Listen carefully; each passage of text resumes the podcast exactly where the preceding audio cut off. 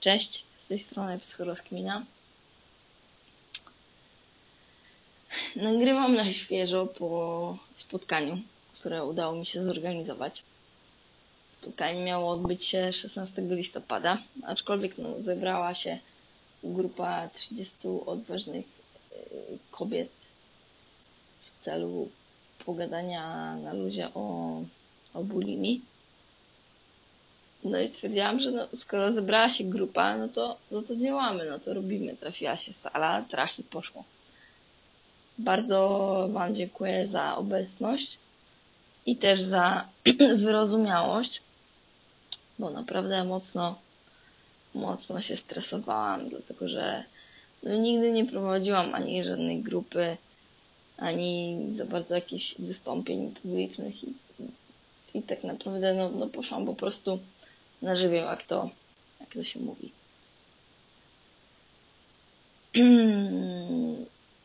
To spotkanie wiele mi dało. Wiele cennych informacji z tego wyciągnęłam. Przede wszystkim informacji dotyczących tego, z czym Wy się borykacie, jakie tematy chciałybyście e, po prostu poruszyć. I, i, no i postaram się w kolejnych podcastach te tematy po prostu obgadać. Mm, I też jeśli chodzi o moje podcasty, yy, to też wyciągnęłam z tego spotkania lekcje, że powinny być rzeczywiście bardziej merytoryczne, bardziej e, po prostu poukładane i też postaram się to jakoś, e, jakoś, jakoś ułożyć, no ale jakby uczę się na błędach, uczę się też od Was.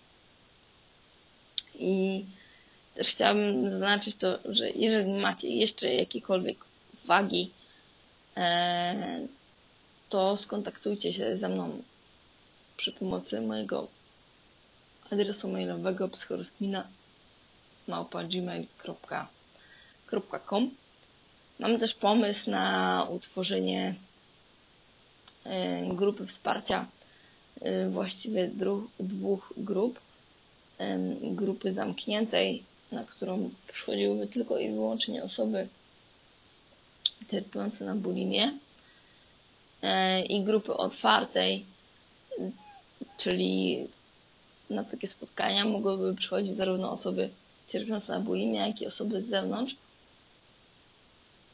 na tej grupie otwartej chciałabym poruszyć takie tematy, jak pomagać osobom cierpiącym na bulimię, a nie, a nie jak im szkodzić. I zawsze będę trzymać się tej zasady i Was też o to proszę, że tematy, które będziemy poruszać na, na spotkaniach lub na grupie, żeby zostawały po prostu po, pomiędzy nami, Szanujmy się nawzajem, szanujmy swoją prywatność. Co wy na to, żeby takie grupę utworzyć? Też proszę o jakiś, o jakiś odzew, żebym wiedziała, w którą stronę, w którą stronę działać, bo, bo to nie jest dla mnie takie, takie hop że ja wszystko wiem i w ogóle, w ogóle jestem jakimś mistrzem, w ogóle jakąś prawda, królową, która będzie, będzie zarządzać. Nie. Chcę się uczyć od Was. Chcę sprostać też Waszym potrzebom i Waszym w cudzysłowie wymaganiom. Chcę Wam pomóc walczyć po prostu z tą, e, z tą chorobą. Podczas spotkania padło pytanie, na które obiecałam, że odpowiem ale że, że, że muszę sobie to przetrawić i, i przeanalizować. Padło pytanie, które brzmi następująco, jak udało mi się wyjść z bulimii. Szczerze mówiąc, nie wiem, starałam się to rozkminić, ale nie potrafię. Myślę, że, że się znowu powtórzę. Udało mi się wyjść z bulimii dzięki miłości i akceptacji siebie taką, jaką jestem, po prostu. Akceptację tego, że jestem malwą. Że nie jestem Malwiną, tylko że jestem malwą, która 8 lat walczyła z, z bulimią, że miałam ciężkie dzieciństwo i tak dalej, i tak dalej. E, I to miłość dostałam od, od swojego partnera, który mnie moimi wszystkimi przegłościami po prostu zaakceptował taką, jaką jestem. I to wcale nie była, nie była łatwa droga, ani łatwa walka.